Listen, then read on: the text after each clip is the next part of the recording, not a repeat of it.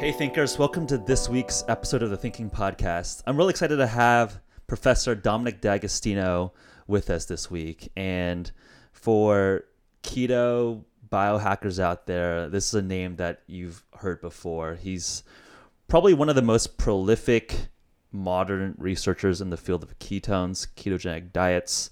Um, so let's, you know, I, I think this is a, a, great opportunity to really just dive into what's at the cutting edge here.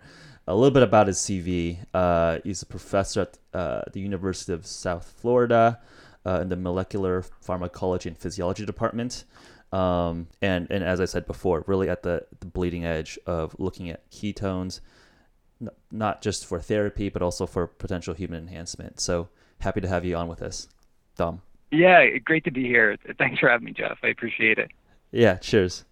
Um, before we dive too deep into the biology here, um, I'd love to get a sense of you know how you got into the space of ketones.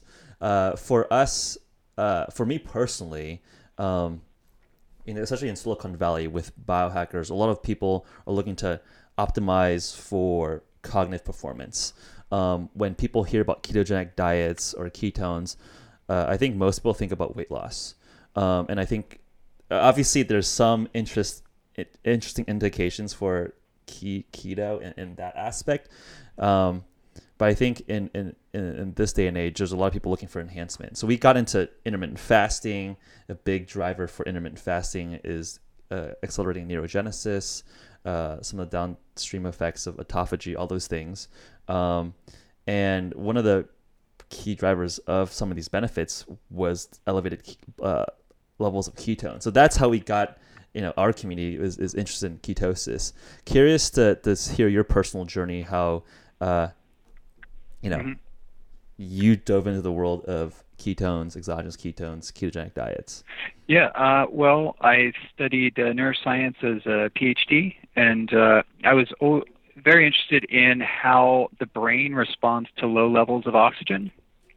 So the general response to hypoxia is a decrease in brain energy metabolism and output.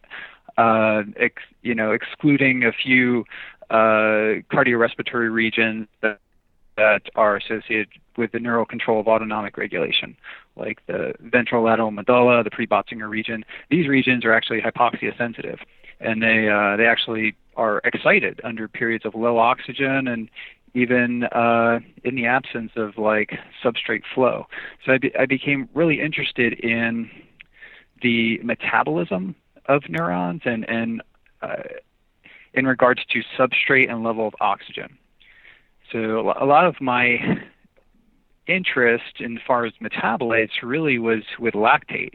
So for years, I kind of, you know, was looking at lactate as a molecule that could be kind of uh, put in supplement form. Uh, alpha L polylactate was something I used when I was mountain biking and was really involved in that sport. It's in the, it's in the product Cytomax, and I was kind of personally sort of selfishly interested in from that perspective that I could study sort of a supplement that I was using and this is going back you know 20 25 years ago when I was uh, in, uh, doing my PhD and uh, and typically lactate is an anaerobic uh, substrate right so like basically glucose yeah. converts into yep. uh, or, or lactate is like is a is a byproduct of anaerobic uh, you know fermentation to generate ATP. So it's interesting that I mean it makes sense, right? You don't yeah, need oxygen to produce right. or to, to utilize lactate.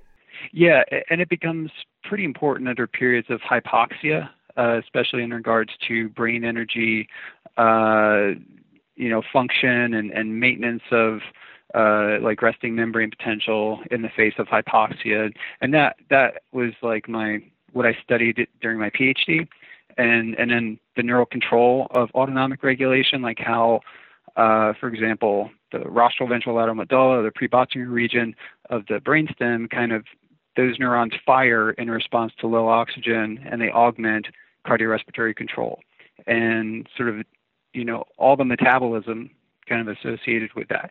And uh, ketones were on my radar, but not really something. And I think it had to do with the stigma that ketones had back in the mid 90s and late 90s. And you still know, today, still today, yeah, they do. Yeah, I mean, I, I, I think I'm sure every Yeah. yeah.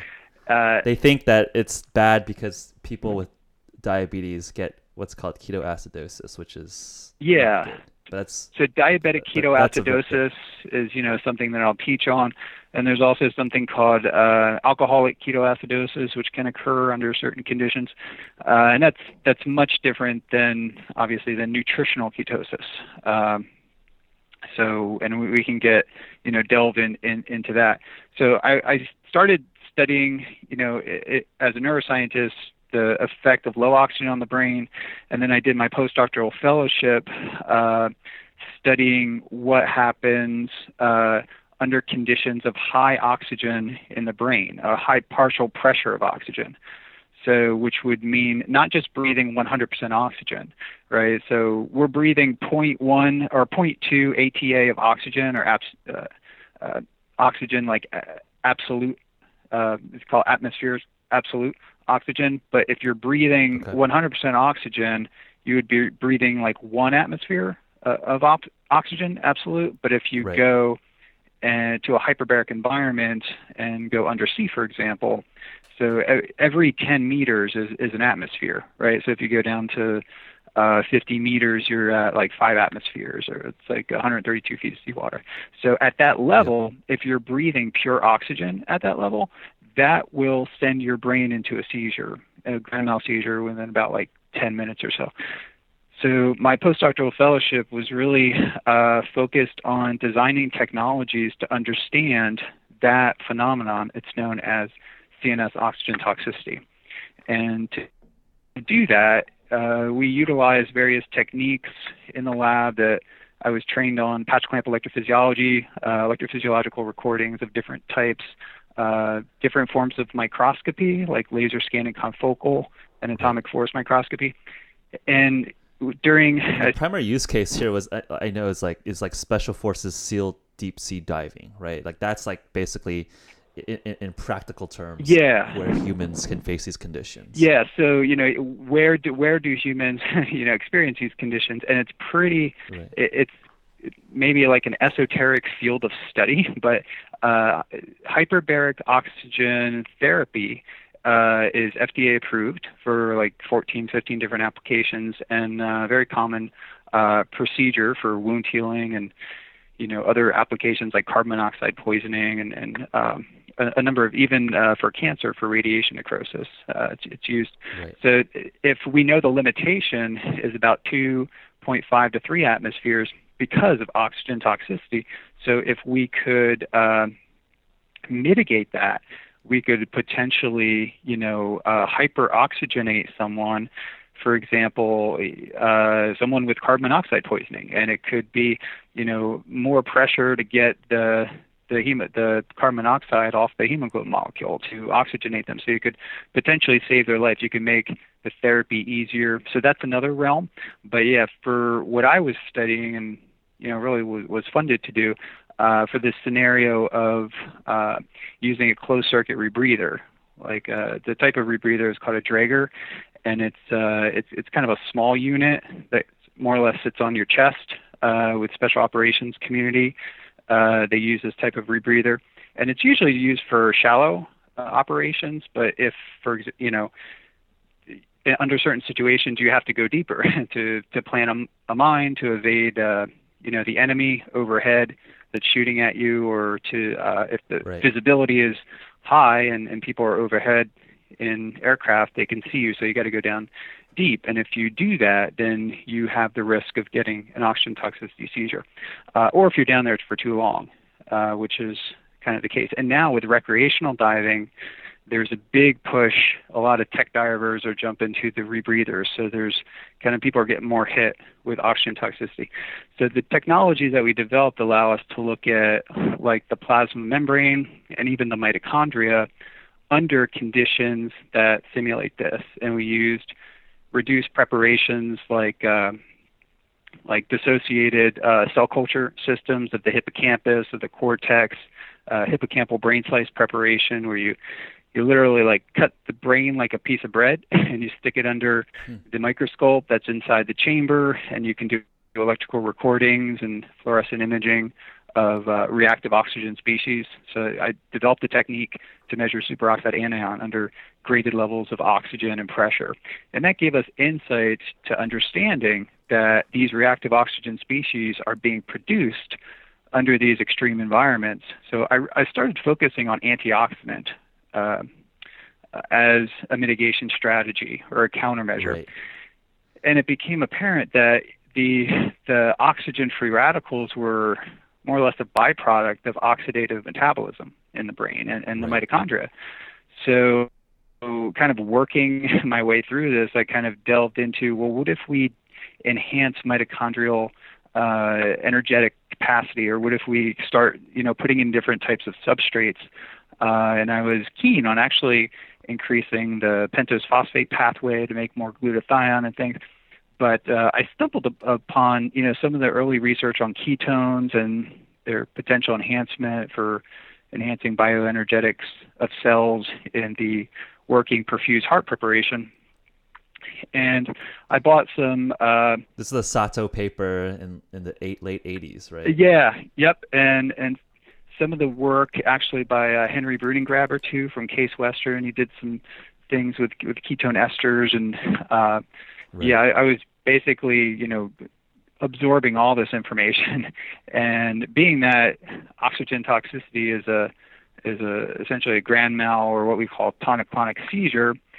I got turned on to the ketogenic diet too, and right. and some papers that talked about the mechanisms of ketones in particular. And the first person that I actually really connected with, as far as you know, spending time on the phone and lots of emails, would be Jong Rho. And at the time, he was at Barrow Neurological Institute, and uh, he's really uh, probably has one of the most in-depth you know understandings of ketones and redox control and uh, and sort of was kind of skilled in the types of experiments I did like patch clamping and, and electrophysiology. So I connected with him first, and um, and he he told me he thought that you know the ketogenic diet could ameliorate, I think was his words, CNS oxygen toxicity, and this was back just right. about 10 years ago. So I started putting, you know, a lot of my time and effort into writing grant proposals to study this. And when we bought some ketone salts, like from Sigma, uh, uh, sodium beta hydroxybutyrate and mixed it up, you know, in solution, started running experiments, and uh, it was obvious that it was attenuating the uh, the oxygen free radicals, the superoxide anion, right. which I was measuring, and also oxidative damage, which which would be membrane lipid peroxidation, you know, that we could uh, measure. So. yeah, no, I think that's interesting because yeah. it seems like if you just follow nutritional trends, uh, probably like in the last 10 years plus ago, antioxidants were all the rage. And I think, yeah. as you're referencing, um, you're essentially solving or resolving a symptom of potentially what could be, you know, can you just make the mitochondria more efficient so you're not producing as much reactive oxygen species? Yeah. Right? So going one step below the antioxidant. Um, I think when I just referenced the Sato paper, and I think what, what I think what you keened you on this probably when you're first emerging in your research was 28% more uh, power per unit oxygen while running on ketones versus running on glucose, which I think is, you know, some of these like interesting like baseline biological phenomenon that yeah. derives all these downstream effects. I think I, I think that yeah. So I think I I, I can see you know the, the, the intellectual maze as you were uh, carving out this path here. Yeah, yeah, and I, you know, really saw it as a an alternative fuel that had the potential to shift, you know, not not just metabolism, but just the redox environment that the metabolism was sort of functioning in, you know, because that was right. really I, I was really focused on uh, redox regulated ion channels and proteins and enzymes and things like that, and it was from from from my perspective, I was measuring oxygen free radicals in response to graded levels of oxygen and pressure, and that was the variable I was looking at. And all I saw was that, you know, the the oxidative stress was going down and right. and it's still you know uh, not not completely clear how the ketones are uh, having you know an antioxidant effect, uh, but it, it's probably doing it through a number of different mechanisms, sort of working in synergy.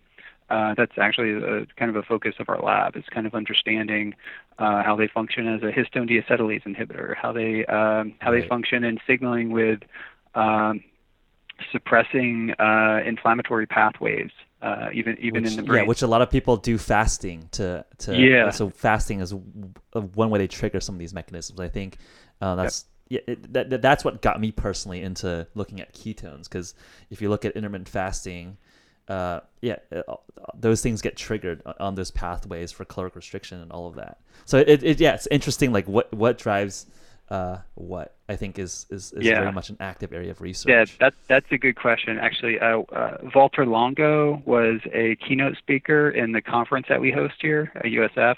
Right. And gave a really good in-depth definition. He's a USC you know, of longevity yeah, researcher. Yeah, and Rhonda Patrick, yeah. she's she's an excellent uh, resource on that, and kind of delves into that. So there, there's, you know, with fasting, you do it does kick on a genetic program that you know triggers autophagy and and this program's largely silenced with with the way we eat now. So uh, right. you know, doing periodic intermittent fasting or just occasionally going into ketosis or you know nothing nothing really extreme, but doing it occasionally uh, is is beneficial in in many ways. Um, it, it's interesting though that most of the people that actually follow me I think, or that are on this topic, as you are and your listeners are, many of them don't necessarily kind of need the the ketogenic diet. It may not even be optimal, but uh, many of the people that you know stand to benefit are kind of people who don't work out and uh, don't right. really know right. of the benefits of this. Uh, in particular, what I've seen, especially from blood work. You know, I have like some younger guys that kind of get their parents to go on this, and they they're not up on the science, but they convince them that it's worth doing it. And they uh you know they'll send me like kind of blood work before and after. This is like usually the over 50 crowd that have overt signs of metabolic disease and the blood work is like strikingly different. What the thing that really stands out is this you know the the CRP levels, the inflammation goes down, and the triglycerides go down tremendously, um, which is interesting because they're typically eating more fat, right? And then uh, that's a good sign. It's not a good sign if someone's on a ketogenic diet and their triglycerides go up. I mean, that's an indication yeah, that yeah. their beta oxidation of fats is not optimal for some reason or another. Um, so ketones, actually, therapeutically, that, I, I, ketones may actually I, help that. Right.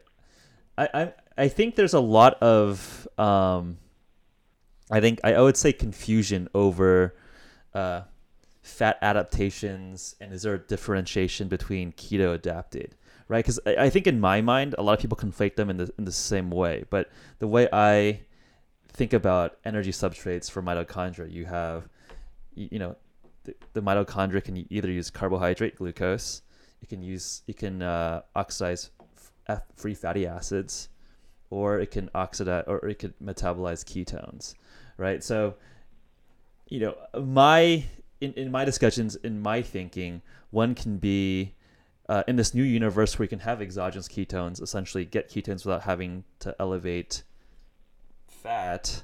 Um, then then there's like a world where there is some difference between being ketone or keto adapted versus uh, fat adapted. What is your thinking there?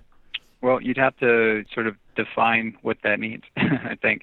Uh, right. I, I think. I think. I think. Yeah, because I think that like I don't think there's a very clear definition. I think when people call, uh, well, I guess colloquially when people talk about being fat adapted, um, uh, their metabolism metabolism shifts more towards burning fat than than burning carbs. Yeah. Um, and I, I, I view it from the perspective as a neuroscientist because that's maybe I'm a little bit biased, but that's my background. But I think right. when we're talking about being keto adapted, I think it really has to do with transitioning your brain from you know using glucose and there becomes a period of what I call glucose withdrawal that the brain goes through and and, and there's a number of processes that I think happen that contribute to being keto adapted. And I, and I think it's an upregulation of beta oxidation in the liver, of the enzymes involved in hepatic uh, ketogenesis,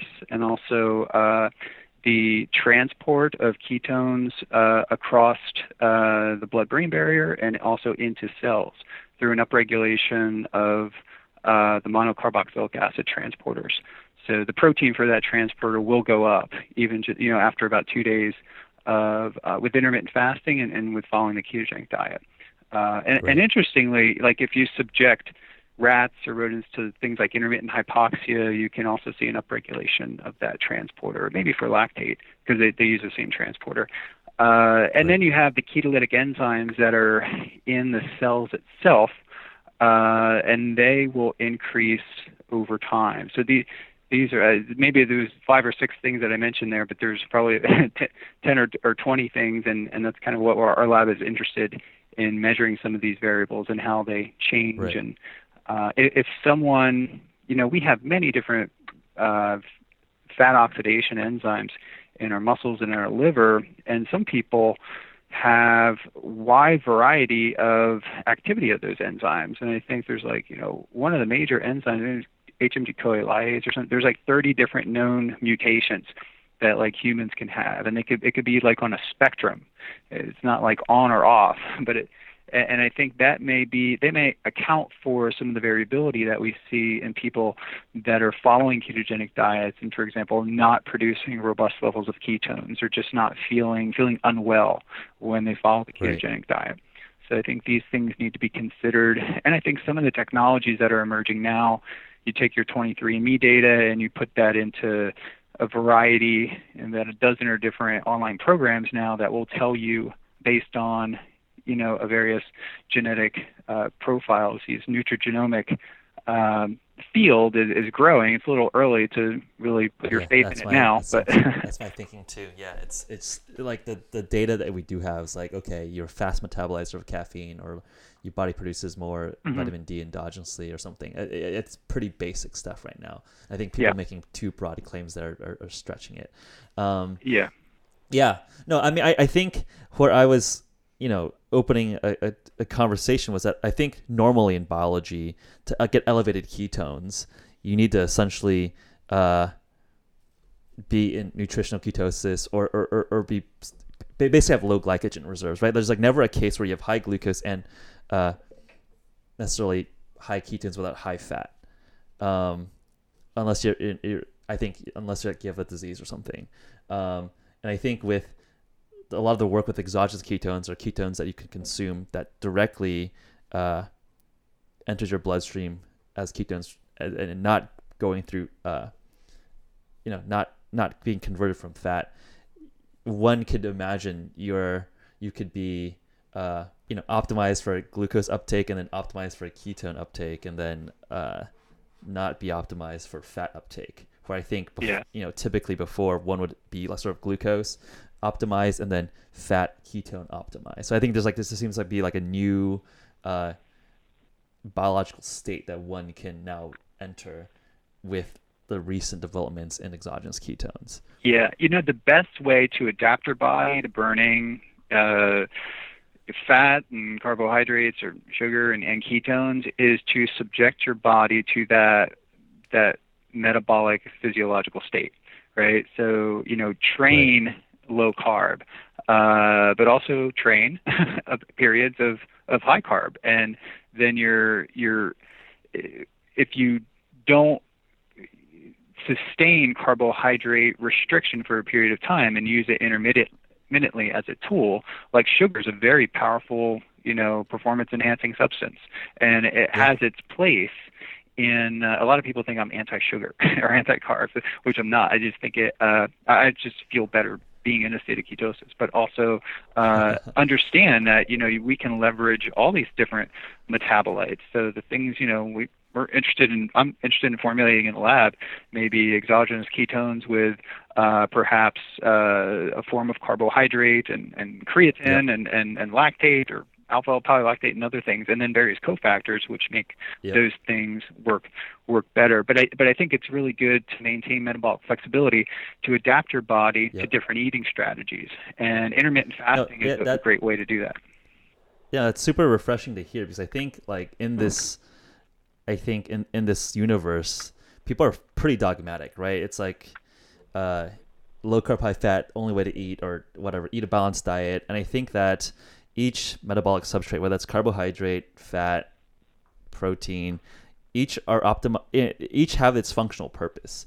Like you, if you don't have glycogen, you don't have glucose, you can't like it's very hard for you to do you know anaerobic sprints, anaerobic you know heavy lifting, like having enough glycogen, you know, increases like growth like IGF-1, right? Like it's it's kind of like this trade-off and I think people are very much like, hey, we're on this side of the world and there's not like everything else on the other side of the world is, is, like bad for you. But just biology is I think just a, a matter of trade-offs. If you want a certain optimized use case, you would sort of optimize your your training, your diet for that use case. But I think it depends on what your end goals are. Yeah, and, and to use uh, different eating strategies to your benefit and fit, fit it into your program. Like there will be periods of that you'll just want to add surplus calories. If even if you're on like a ketogenic diet or a modified ketogenic diet, and you uh, on one day you have 25% extra calories, like surplus calories, right. even if it's not carbohydrates, that's actually going to start to top off your glycogen stores in in your muscle. Right. Just the extra calories uh, w- Right. will do that. And periods of uh, energy, uh, dietary energy restriction, or intermittent fasting primes uh, many of the anabolic signaling pathways. So if you were to, if like kind of what I like to do is just periods where my body is not under stress, like physical uh, or you know even in psychological stress, like I will kind of undereat during that time, and periods where I'm putting my body through a lot of work. You know, I will then uh, add surplus calories in and around that for for recovery, and I think. Uh, and I was just meeting Yeah, what with is your personal protocol? I mean, it sounds like you cycle in and out of, you know, ketosis then, or and you cycle kind of in and out of intermittent f- or fasting periods. Yeah, it- it'll vary. The and it kind of that's the theme too. It'll vary depending upon uh, what I'm doing. If I'm traveling nonstop, you know, or or I do have time uh, to train, it, it may vary. But generally, I um, believe you know, kind of eat eat towards your activity level too. Uh, right. So also I'm also testing things like constantly. So uh, a lot of times, if I am doing intermittent fasting or what I call intermittent fasting, I will not eat throughout the period of the day and then have my first meal between 4 and 6 p.m. But during the work hours, I will be testing uh, a new ketone, uh, you know, salt formula or a ketone ester formula or something. So Okay. I like to be able to test things when my body is kind of at baseline levels and sitting at my desk. Whereas if I'm running around doing stuff, actually doing physical activity, my metabolites or glucose and everything, it's going to be all over the place. So I like like Right. today, for example, I'm actually testing like the D enantiomer of different salts and different formulations of those, uh, the the D the D Right. salts, and with different types of uh, ketogenic fats. So uh, actually, after this, I'm going to run and I'm getting a whole lipid NMR lipid profile and and blood work because uh, I'm actually testing the salts at really high levels to see if it influences like not only electrolytes but different uh, uh, how my lipid profile in general. So so So a true biohacker, you're cut from I from kinda am. cloth. You're you're, Yeah. you're running your own experiments on your own body. No, that's awesome. Um, so it sounds like okay. So yeah. So basically, it sounds like when you're you're, when you're doing sort of these n equals one self experiments, you're essentially doing one meal type day things, and then you're sort of, I guess, you're just testing different re- regimes with exogenous ketones. Yeah, yeah. Uh, like last week, I was eating two meals a day, and uh, pretty much every day, like 7 a.m., 7 p.m. And the week before that, I had a ton of teaching where I had to wake up early, sort of. So I did intermittent fasting. Kind of works better because I don't like to stomach food too early in the morning if I have to wake up. And then this week, uh, I really wanted to focus on testing different types of formulas from you know batches of of uh, different ketones that we have. And uh, I'm really interested now. You know, we tested a lot of things in isolation, but I think where a lot of the potential may lie, especially in, you know, for your audience there, is the formulation of of these things.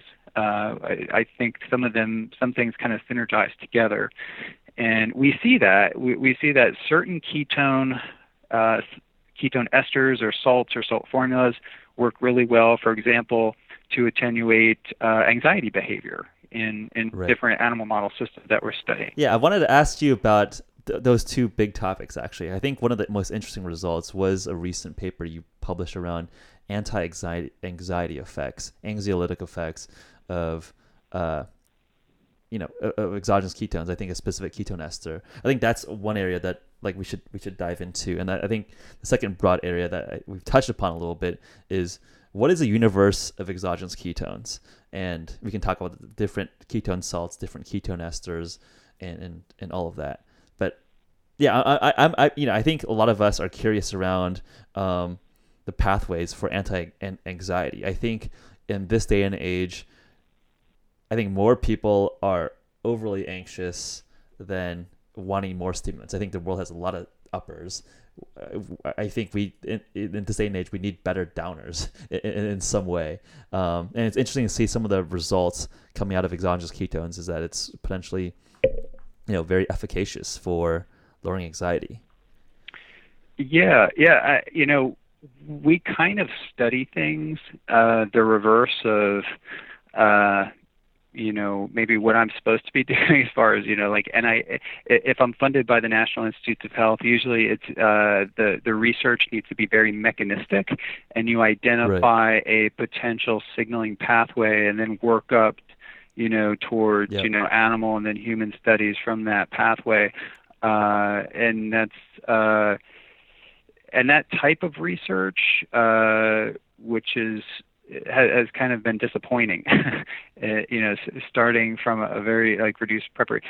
So I like to say, like in our lab, we do a lot of top-down uh, research, and I think it, it'll be right. more fruitful when we can literally like experience and tinker around with things ourselves and figure out what works from a human performance optimization point of view when right. like uh you're not pointing to this kinase or that ion channel or whatever, which I spent a long time doing, you know, with electrophysiological studies. Uh, so with anxiety studies, uh, we observed when we were doing our uh, our seizure uh, experiments where we basically uh, we have these animal studies where we put the rat that has biosensors inside of it where we measure uh, brain EEG, diaphragmatic EMG, uh, heart rate, temperature, everything, and the sensors inside the rat, and the, the rat is inside a plexiglass chamber that's 100% oxygen, and then that's in a bigger hyperbaric oxygen chamber, and we will pressurize that and keep it at to simulate like a Navy SEAL dive until they have a seizure. And we have a, a video camera recording in addition to the EEG. And as soon as they have a seizure, we quickly like flush with air and then we stop the seizure, kind of like a, a, a diver would do, would, would surface and come up. So it's not even actually mm-hmm. harmful and it's, and it's reproducible. Well, when we when we did that with uh, a particular ketone ester, we could extend the latency to seizure uh, up to about 600%, which was above and beyond any anticonvulsant drug, the best being vigabatrin, which is like a glutamic acid decarboxylase uh, uh, activator, and, and, it stimulates more glutamate to GABA, and it works through I mean, that that's mechanism. That's an insane result, right? If you can stay under longer for like six times longer, it sounds like, which is like crazy. Yeah, and that's uh, you know even the best anticonvulsant drugs, if you look at like a bunch of them that have been tested. I, I'm not aware of any that approach that. Or you have to give such a high amount, you're basically sedating and, and putting the animal or the person into a coma. Into a coma. You know, and they're less likely then, to have. Then, yeah. That, that, you know, yeah. these these initial studies that we did got me so interested uh, in understanding kind of the mechanism, but it was like a top-down approach. I tinkered with cells a little bit and saw the potential of ketones, and then we had to test a bunch of different formulas to find, you know, a ketone ester that worked. And but when we were giving, when we did an intragastric gavage of the ketone ester and just fed it orally, essentially, the rats were like really calm, and we thought like maybe they were sedated or maybe you know they were just like a little bit drunk because butanediol is a component of of a ketone ester, whether it be uh, uh, a beta hydroxybutyrate monoester or an acetoacetate diester. It's still combined with 1,3-butanediol, the, the forms that we were working with, and there's also glycerol esters that, that we were working with. Uh, and we thought it was because of that. But when we did another study on exercise performance and we put them on a rotarod, they ran farther, faster, and longer. so it's not like they were drunk. Uh, so my wife actually, uh, she works uh, at, a, at a different facility, but she uh, on same institute in, in psychology. She's a behavioral neuroscientist, and she was very interested in the behavior and was like, these rats, you know, are definitely way more calm. I can pet them. I can, you know, they're just much easier to handle and she was kind of urging me saying you know we need to study the anxiety behavior in these rats because they're obviously less anxious so right. to do that, there's a variety of methods, and one is the elevated plus maze, which is like pharmaceutical companies will use this when they're testing anti, you know, uh, anxiety drugs or, or, different types of pharmaceuticals. Right. So you know, we invested in getting that equipment, and we ran a bunch of studies uh, on rats, on the Sprague-Dawley rat, and another. Uh, called a, a WAG/Rij rat. It's it's a, uh, a different type of of uh, rat species, and we uh, you know assessed different types of ketones and ketones formula. Uh, we looked at like their glucose, their beta hydroxybutyrate, changes in body weight, which we saw uh, some changes in that. But we really, you know, the main emphasis for the anxiety studies was to look at uh, the elevated plus maze data. And essentially, what happens is if the rat is anxious, it goes, it's like a little catwalk, and it will run into uh, a little cave to avoid sort of exploratory behavior. And if a rat is less anxious, it will come out on the elevated platform and uh, poke around more. Yeah, and just more time. Okay. Yeah, and and to you know we can we quantify this so we have cameras set up so we can we can assess how many how much time was spent in the open arm versus the closed arm and number of entries and we can correlate that to the ketone level. So if the higher the ketones, then they go, you know, the, their exploratory behavior is more, and their fear response is attenuated, and so that's that's really uh, what we spent a lot of time. was, was this a, a single shot of a ketone ester, and they were just eating a normal balanced diet beforehand? Or were they sort of like fat adapted or, or supplemented over time? Yeah, good, good, good, question. Uh, well, we haven't done like long term administration yet. So this was, uh, I would call it subchronic. So it was basically giving an oral bolus uh, seven days per week. So seven doses. So we come in okay. at a predetermined time point and we give the oral dose to each rat and essentially within 30 to 60 minutes we put them in starvation level ketosis. And then it's elevated. We did the pharmacokinetics for it. It's elevated for about 8 to 12 hours with that dose. So we give it like a fairly whopping dose. Um, you know it, it's definitely under you know well under the like the ld50 of, of ketoacidosis but it puts it up there to like kind of where you'd be at if you were doing like a really strict ketogenic diet. Uh, and it, it's harder to get rodents into ketosis than than humans too. Uh, they just for various reasons. Um, so we did that, and for up yeah, to one week. That, that, that brings that, that brings like a side point. Um, it was interesting. I think Dr. Veech has mentioned in some of his talks that hu- like humans are the only animals that are really good at ketosis, but I don't think that's true, right? Like like cows go into ketosis, like different. I mean, I'm uh, curious. yeah, like, that's yeah, but, not true. I don't. I think he yeah, maybe, just, maybe he just misspoke or something. Uh, but yeah, I think other other species can definitely use uh, ketones. Uh, my wife, for example, I mean, she studies fish. She studies uh, manta rays, the giant manta rays, right. and we did you know metabolomics on manta ray blood and, and brain, and show that interestingly they they dive really deep, like down to 2,000 feet, and uh, and I made her one of. She was like she travels all over. She was in Indonesia at one point, and I made her measure. Uh, when I was getting into this research, I was like, you have to measure the ketone levels in the manta ray. Like she had 50 hmm. other things to do, but the only thing I was concerned about is what I wanted to know what a deep diving manta ray's ketone levels were, uh, because they have they're chock full of this MCT transporter, Right. and I realized the transporter was being used for lactate because it's essentially hypoxia down there.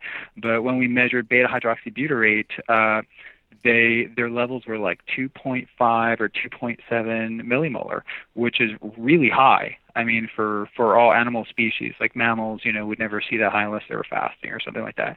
So, uh, Hmm. and and manta rays have the they they're like the Einsteins of like the water. Their brain is like super large compared to any other fish. They have the biggest fish, they, the biggest brains of all fish. So uh, Huh, didn't know that. yeah, beta hydroxybutyrate production and levels tend to correlate with brain size. So, uh, you know, you know, humans have the one of the largest, you know, brain per body weight ratio um, than you know other other mammals, and compared to a rat and compared to uh, you know a, a mouse. So they tend to proportionally, you know, produce and utilize more ketones just because their brain's a big energetic sink and I think we have, uh, have evolved to developing uh, that our metabolic regulation is such to preserve and sustain brain energy metabolism. So I think our production of ketones is kind of reflects that that it really needs to prioritize. Um, and I think our brain is a is a very good utilizer of ketones. And one of the questions that I had, I, I was actually really skeptical of uh, Dr. Veech's work when I got into this because I was reading, you know, a lot of the ketogenic diet literature, and it was talked about keto adaptation. Like your brain had to be first adapted and living in a state of ketosis before it can even use ketones. But uh, we realized that you know that's not the case. I remember talking to him on the phone. and It was like, no, your your brain can you know transport ketones, and uh, and then I got into the literature. He was it was right.